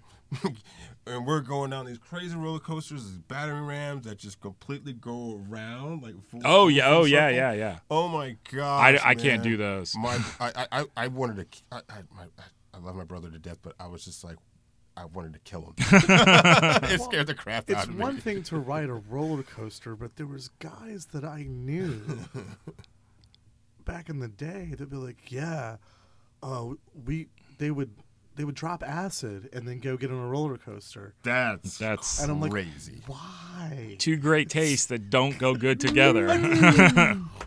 Why? I will. I will say that one of my favorite roller coasters, top notch, is Alpengeist. I love it. Yeah, Alpengeist is really cool. That's the feet dangly one. Yeah. So that's than- okay. Then? I guess. I mean, but, but but it just depends. Sometimes I'm like, uh, other times, I'm like, uh, maybe I'm just getting older. All right, so um, we'll go from roller coasters to horror movies. Do you like horror movies, and if so, what's your favorite one? Uh, I like them. Um, okay, it, it, it, for entertainment, I guess. But I try not to go too gory because you know it, it, it- is kind of like you know on the edge of your seat. But um, but I remember you know growing up watching you know uh, Nightmare on Elm Street and uh, Friday the Thirteenth, and, and I had no you know this is I was a small child. know. Yeah, yeah. Now, now this is being the youngest, so you have no say. You know, it- it's either like we watch these horror movies, or or if I say, "Hey, can we watch like Sesame Street?" I'm getting booed out of there, man. Like, get the hell out of here, kid. Like, go to bed. You know. So uh, you know, I remember watching those, and and um, like I said, I try not to go too gory or anything like that, where you give you give yourself nightmares. But like, uh, you know, you know, like something like uh, other things that you know, other other you know, like uh, Friday, you know, like I said, Friday the Thirteenth, Halloween, a little bit. I never like like I said, I never really got too deep into like horror movies, or anything, Right. Like a horror movie buff or anything like. that. But yeah, it's it's it's it's entertaining. It's entertaining to, to watch, and sometimes I like The to guy watch. next to you can tell you a few things. Oh, I bet He's you a horror can. movie He buff. looks like Glenn Danzig. Um, Oh, um, come on. no, I'm just kidding. I'm just kidding. Um, um, but uh, you know, I you know sometimes I like to watch like alien movies as well as well like alien you know people getting abducted by aliens and stuff. It kind of it that, that kind of does tie into like it's going to give you nightmares looking around. You know, right? Yeah, yeah. um, critters and tremors that was pretty you know high octane kind of sort of w- when it came out but i mean I, I bet you i can't see it now and like not take it seriously Yeah. you know the, the graphics were different but, Yeah. you know Totally. So, do you are you the type of driver who goes the speed limit, or do you speed? i'm in the middle um it depends I, I, I baby my i baby my personal vehicle you know i'll go about 10 10 over sometimes 15 but like um well I go ten. Uh, yeah, I'm boring because I'm I, I deliver office supplies, so I'm a driver. So I'm trying to be Right, yeah, yeah. no, no, I don't. I don't go like hundred miles an hour, but you know, when I'm in a rush, sometimes when I when I deliver, when I do my deliveries, some you know, I'll go about 75, 80, You know, because I'm just like shit. Um, Yeah. got, I got thirty. You gotta get deliveries, I gotta there. Get out of here. But um, yeah, I, you know, I don't, I don't go too crazy. I don't go too slow either, unless you know, unless I'm unless I got like a heavy, you know, something in the back of my pickup truck or got my hazards on and stuff. So Right. it just depends. I floor it everywhere I go. But that's yeah, you do. I tried to follow you to the uh, to, to the uh, tap house, and I was just like, "You passed." I'm, I'm, I'm going like you know, shifting gears. Like, nope. I got a heavy foot on my car and behind the kit. Still low on faith that day. That's okay. Yeah, it just depends on you know. I, I baby my car, you know, my, my personal vehicles. I'm just like, you know, I like to take it easy because, you know, you know, and, but you know, but at the same time, you know, I let it build up, and you know, I try to go like 10, five five to fifteen over the speed limit. You know, unless if there's police, then I'm like speed limit. uh, it's dangerous on these streets. What? So when you first uh, showed up to practice, you broke out this awesome fretless bass, and I was just like, "Where are the notes on that thing?" it's so. What is it about the fretless bass that you like better than a fretted bass, or do you like them the same and they're just a different vibe? Um, I like them the same, the different vibes. Yes. Um, when I bought that fret, w- w- well, actually, when I first saw that fretless bass, it was like, I think it was like the fall of 1998. It was like late 1998, early 1999. Um, I think I saw it at Mars Music, if I'm not mistaken, and I was just, I don't know, it just caught my eye, and I I played it, you know, a couple of times before before I bought it in 2000 and it kind of it kind of tied. It, it, it just had that sound that it kind of had like sort of like a um, a sort of almost like a modulation sound, so to speak, and it was just incredible. Um, but it, it the way just the way it, you know that, it, that, that I can create a sound with it, and it's just like it slide up and down. I knew where the notes are, um, just from playing violin, this and that. So, um, but yeah, it was it's totally different. It's it, it is definitely a different vibe, but it was you know it's something. But there's a determination with like how I play. So like, I use certain songs for the fretless, and I use certain songs for my you know new bass, the you know my, my new um, precision bass that I bought So it just depends. I want that punch, or I want that earthy sound. You know. Yeah. No, they both sound good. Thank you. That's for sure. Um, okay, so uh, first concert, best concert, last concert, and those are ones you didn't play. First concert I've been to, I think I said this earlier. I went to the Whispers in 1991 at Del Mar Fairgrounds. Uh, what this says the best Uh, concert. Best concert and then last concert. Um, best concert that I saw. I want to say like, uh, real quick. I think it was I saw Mudhoney at the Chrysler Museum, and Oh, that's right. they tore it up. Wow, when was that? Yeah, this was like in 2005, Uh-huh. Uh, and Charles Peterson, right? Yeah, it was a Charles Peterson um, Yeah, yeah. Ex- exhibit, and they had the, the band was on like this little small little stage. That, you, know, you can literally walk up to it, and they like tore it up. And like towards the end, they just like pulled people up. And I actually met, uh, I think I met Dan Peters, who's- one of my favorite drummers, and um, um, Steve Turner. Nice. And then the last show that I saw was I saw um, I went to the Converge Meshuggah show and um, a Torche opened up, but I didn't stick around for Meshuggah because it was getting kind of late. But I was mainly there for I was mainly there for like Torche and I was mainly there for um, Converge. 'cause I was Converge, just yeah.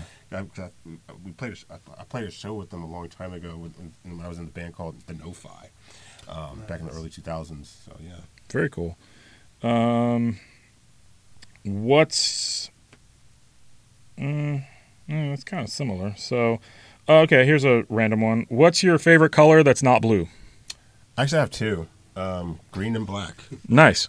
Yeah, that's just I love them. I love green. I love black. It's just it's a it's a mood for me.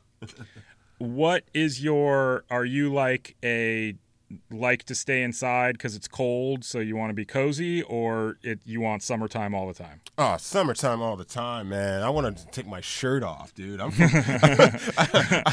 if it's below 50 degrees, I'm not happy. That's part as part as, as part of that California in my blood, Right. man. It's just like No shirt, Yeah, shorts, no and flip flops. That's right, man. that's right. Yeah, that's how I am. Party time. And, and it's crazy that my birthday's on in November, but I was, you know, living in California. It was perfectly nice. Out here, it sucks. my birthday's going to rain. It's going to be like below 50 degrees, so I'm not happy. But well, I'm probably going to get trashed. Yeah, we'll be there to experience it. Yeah. well, I probably won't get too trashed, but you know. Nice.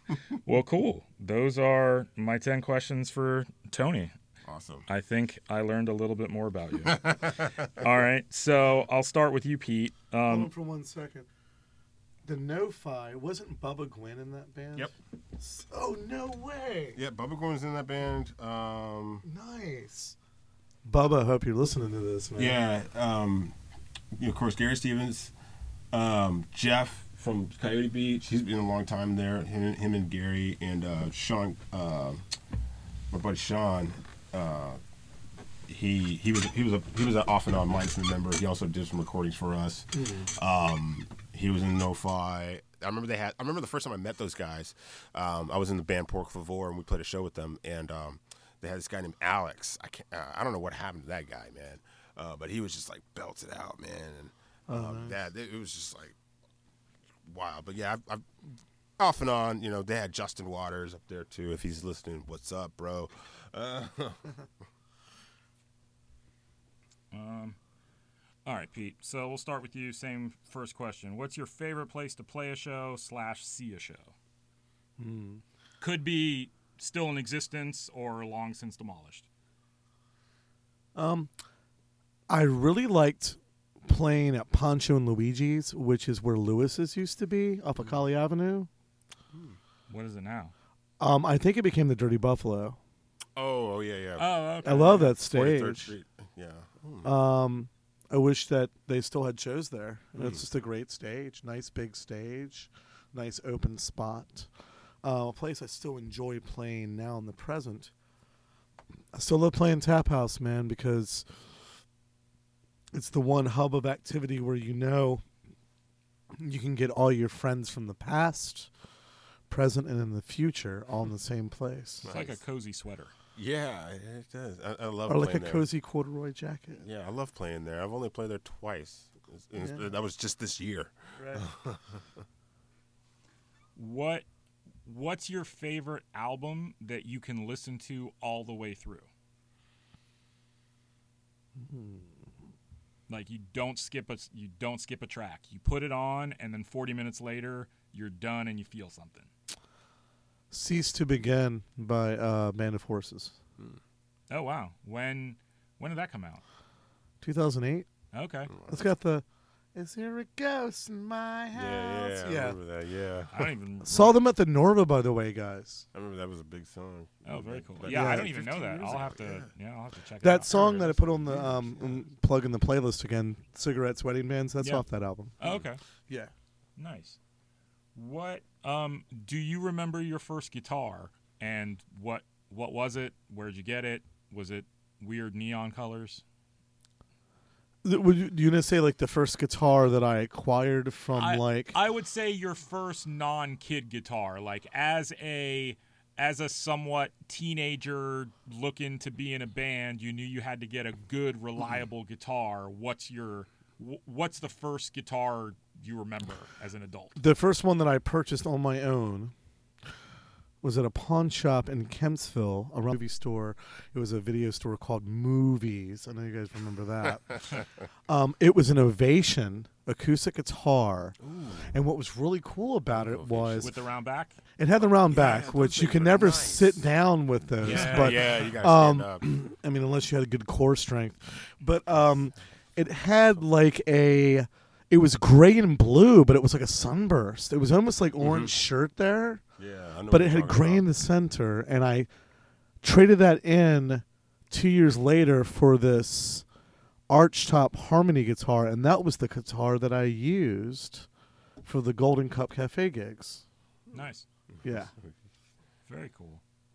That you still have that guitar, right? The harmony? That is a different one. Oh, The okay. one that I had was stolen when someone broke into my car off of Killam Avenue, ladies and gentlemen. And if anybody's listening that's native to Ghent or that ODU area, you know, please don't leave a guitar in your car. And my Omni Horizon got broken into. Just don't leave your guitar in your car anywhere in the world, Anywhere ever. in the planet. Don't Well- leave it out of your sight. Hence Yes. early 20s life, ladies and gentlemen. So, yeah. This is 2022. You still gotta be prepared, man. Humans. this, humans. Um, are you a beach guy? Oh yeah. But believe it or not, I would like with the way the weather is now here in, in the in the November. Um, I would go when the weather's like this. I actually like going to the beach when it's cold Nice. or fallish and windy. uh-huh. Like a, I, I think I go to the beach like I'm trying to film a YouTube video or something. I don't know, like from the Still haven't found what you're looking for. no man, um, I love the beach. Yeah. nice. Very cool. Yeah, I go back and forth. Yeah. I, I like the idea of the beach, and then when I'm there in July, I'm like, why am I doing this to myself? my whole thing was I would go to the beach, and then if you went too late in the summer, that's when the jellyfish came out. So Yeah. like it was always like May and June are cool. April was cold, but you had to get past the chill. But mm. July and August was like where you were getting stung. And then moonfish, which look like jellyfish, but oh, they jeez. Yeah. didn't sting you. Oof. Yeah. I hate Yeah. it. That's the only thing Yeah. about summer. But Um. Well, I know the. So I'm gonna ask it, but have you answered the second part? Do you like horror movies? and if so, what are your favorite ones? I do like horror movies. My more favorite ones are not necessarily the gore fest, as Mr. Tony was saying here. Um, I'm more of a cerebral um, horror movie fan and more of a fan of like suspense. That's why I think that the 1978 Halloween is still great because of, and it's kind of like the way that we approach our music. It's it's got space, you know, Yeah. things that are slow burn, and the the thing, the power and minimalism, and how it's not what you see, but also at the same time, I like horror movies that deal with spiritual warfare. It's it's it's the it's the classic good versus evil thing, and the narrative that exists in between that, like The Exorcist. Mhm. You know, That's a good one. Yeah. Um. Wow. So yeah, I mean, horror movies. I guess you're saying they're actually kind of deep. They're not just there to scare you. Yeah. Well, I mean, there's the ones you can watch, like, um, you know, like the USA Up All Night ones. You know, Yes, I love yes. I love those too. okay. Like he said, Critters earlier, and I was Yeah. remembering that. But I was remembering Ghoulies, and I was Yeah. remembering Prince of Darkness. You Oh. know, Dame, uh, Damon. Uh, Oh, Omen. Oh, Omen. Omen, excuse me. yeah. Uh, the, the original and the It's yeah, all for remake. you, Damien. Yeah, but, like, the first was- one's was- good, those, but- they, they were those were I like. I that's the thing. those. You have a deep and visceral Yeah. horror movie. It's got a good script, good Yeah. storyline. Then they get into sequel territory, and it's like, you know, Damien goes to In and Out Burger. You know, it's like it starts to lose its, you know, Yeah, he's it caught at starts the to AM. lose its, uh, He's at the val- AMP validity, you know, like- or 7-Eleven. yeah, like Like, uh, all the people at In and Out Burger are dead, man. No, so Um. Okay. This next question is very specific to you. okay, shoot. Why do you want to keep adding a wah wah pedal to your board when I hate them? First of all, in my defense, there, uh, drummer man. And notice I called you a drummer man, not a drummer boy. But like, um, I've thought about it, but then I thought about how I can't put it on the pedal board. It would have to be its own separate station. And the only thing I can think of that I would use it for is maybe bonfire or maybe love is a hard thing to find, and that would be the whole night. Like if we hired a guy that was like the whammy bar, bring out the whammy bar, you know, like the whammy, the whammy pedal. Excuse me, not the whammy bar. You know what I mean? Like, but I know there, you know, because people are like, "Well, you should get like a mini one." You know, you got the mini ones. I'm like, it doesn't matter because I feel like this. There's two types of people. There's people that try to play a whammy pedal, a wah pedal or whatever. I keep calling it whammy because I have a wham.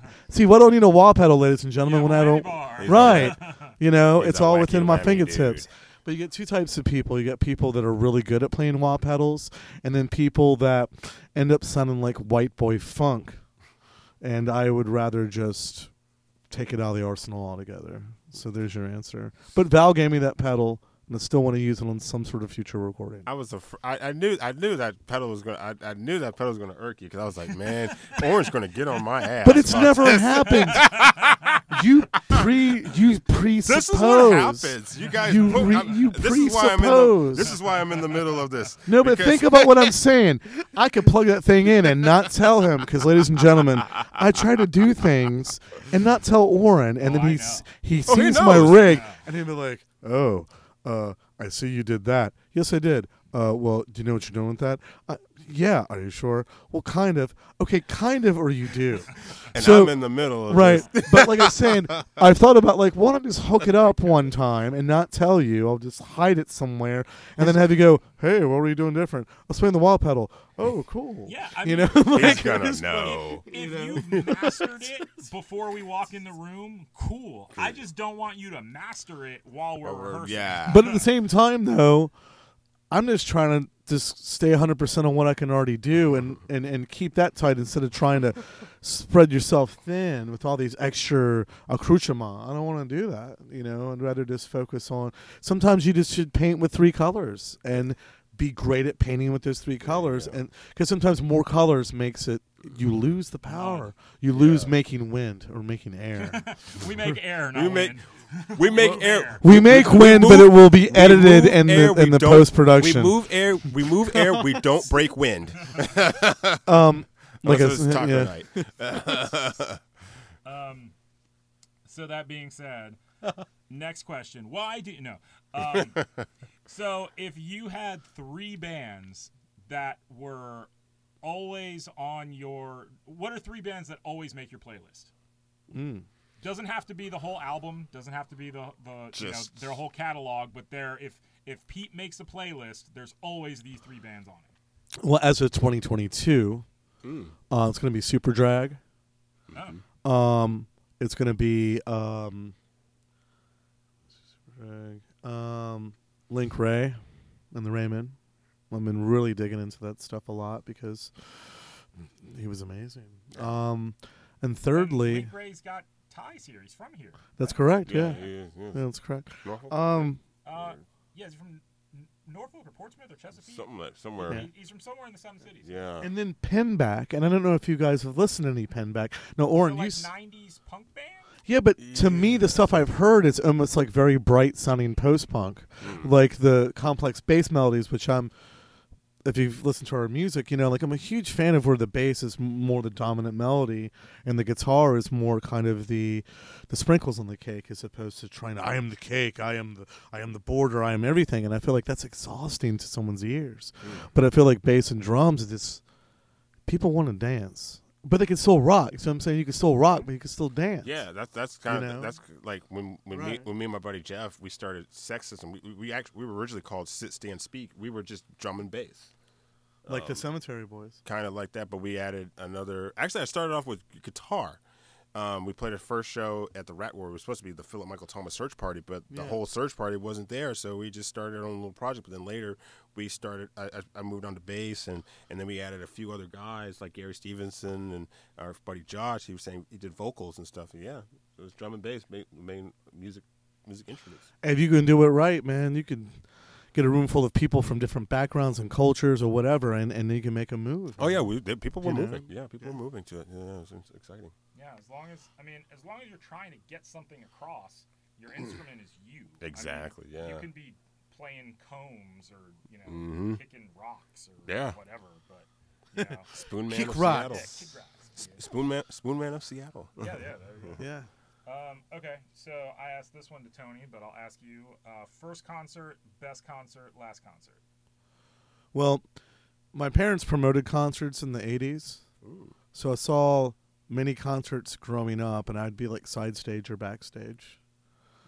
But my the first Would you- concert. would you know who they were, or it was just some band rolling? No, I knew who they were. I'm gonna. I'll, I'll, I'll, so this is a two part answer. Um, some of the bands that I saw that my parents promoted, I saw Iron Butterfly. I saw um, Molly Hatchet, who the guitar player gave me a guitar when I was seven. At the and backstage, crap! um, I saw Atlanta Rhythm section. Um, John Anderson, who's a country music guy. You know, I, I remember like uh, had a little cowboy hat. This is like 1982, but the first concert that I ever was taken to by my parents was Billy Joel at the at the Norfolk Scope. Wow.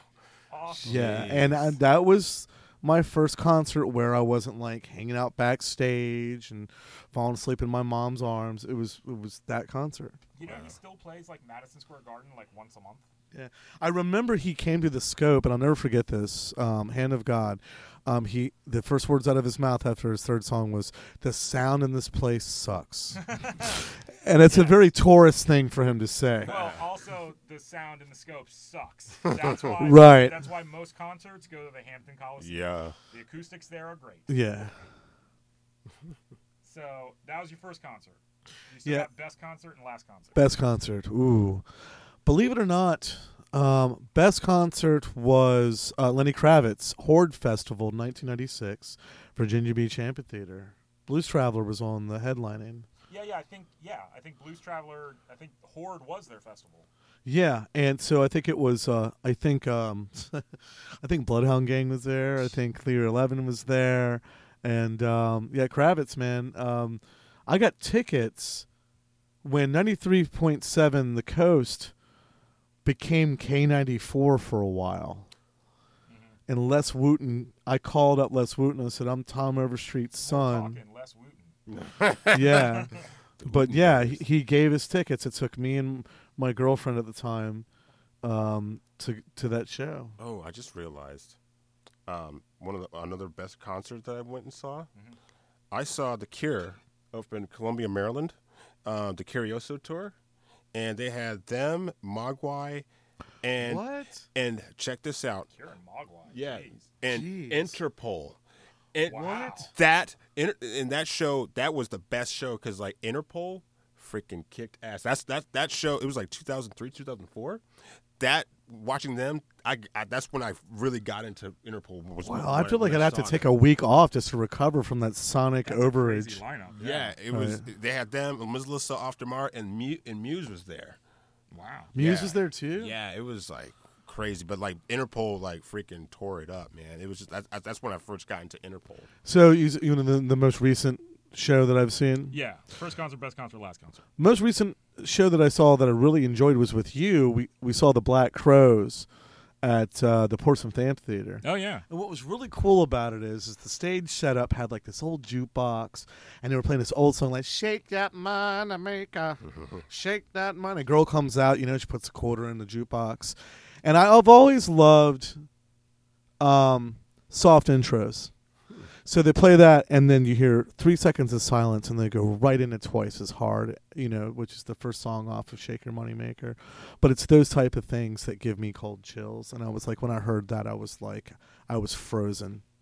I mean, yeah, they played some later, so it was cool, but that I was like, for these guys to have been around for almost thirty-five to thirty-seven years and to deliver like they did that night, it didn't feel like dad rock to me at all. Yeah. You know? Yeah. They still they still rocked for sure. Yeah. Um. So, what was a band that you hated? You hated them the first time you heard them. You hated them forever, and then as time went on, you're like, "Oh wow, they're not really that bad." The Cure. Really? Wow. Yeah, see, here's the thing. You know, it was like you know, the Cure's ah, you know, like all that stuff. But and believe it or not, it was like uh, 2000. I think it was 2009, 2010. My friend Gunther, uh, who's like my brother from another mother, he gave me on VHS um, a copy of um, Staring at the Sea, Mm-hmm. but he also burned me the Peel sessions. Uh huh. See all that early stuff, you know, like a forest and you know, um, Yeah. killing an Arab and all that stuff. Yeah. That made me go, "Oh wow!" So you were ex- probably exposed to like stuff from like the late mid to late '80s Cure, right? Right? Like I didn't Like- understand like, people. like, like The like like you were like disintegration up. You weren't experienced to see.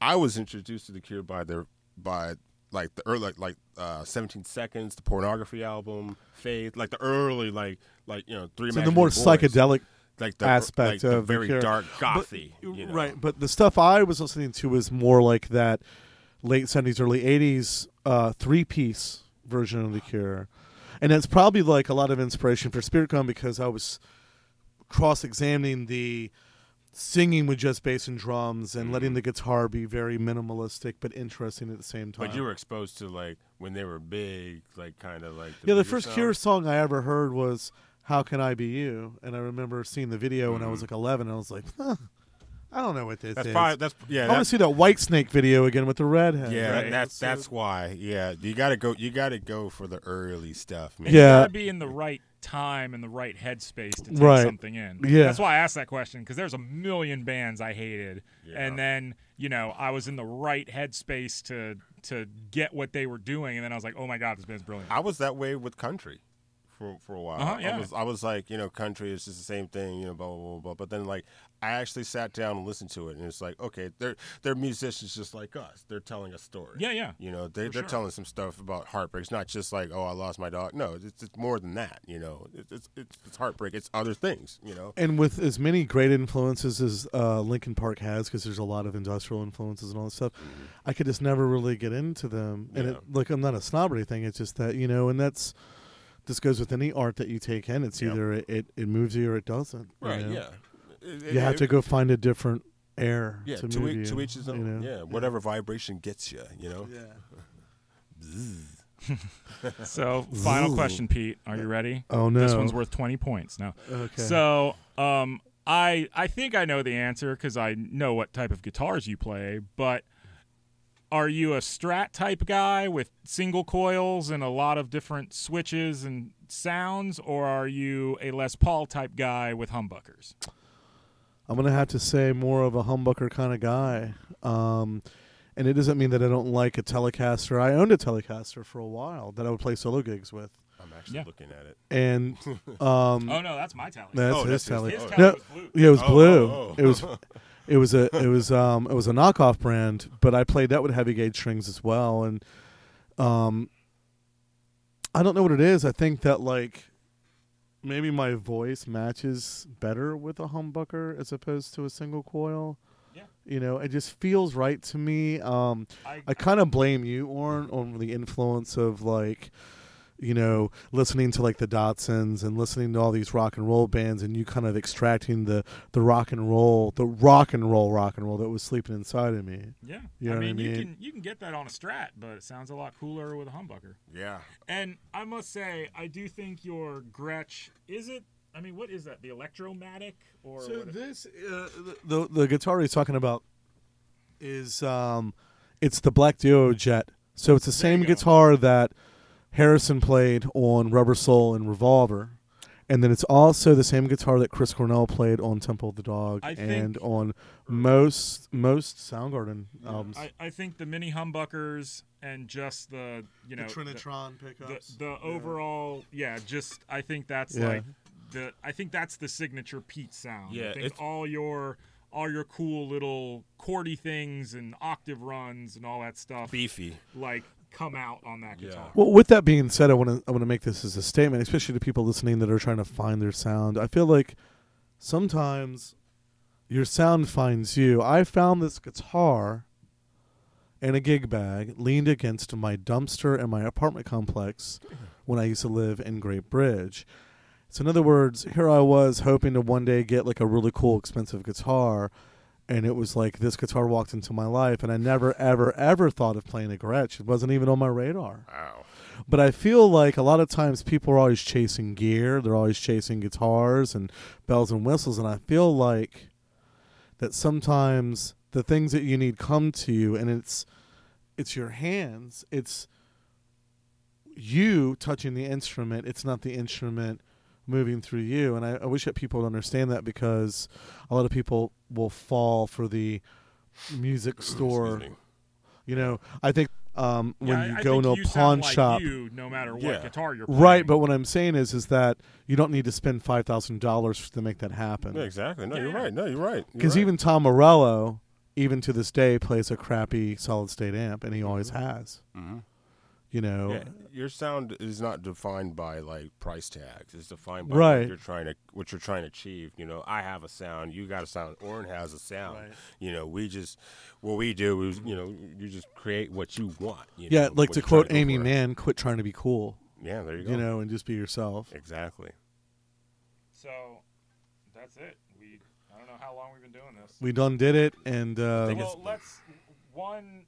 Let's go around and just have like one parting thought or something from each one of Ten us. forty-five. oh, that's at twelve forty-five. No, no, no. Good Lord.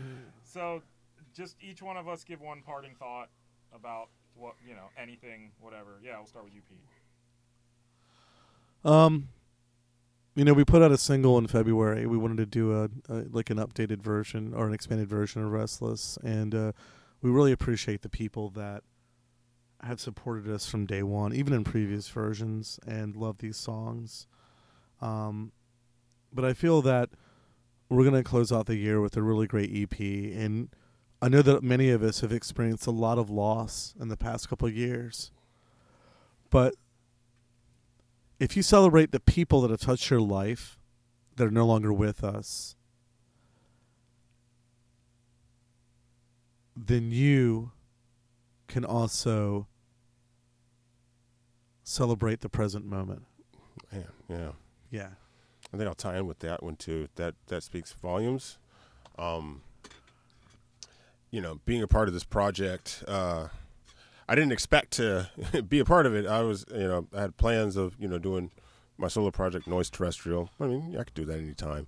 Um, but um, it's great that you know, it's you know, you know what I'm doing with this. You know, you know, I wish my brother was here to see this. You know, he'd be, you know, having a good time. Um, but I'm doing this for him and other people that have lost that have passed away.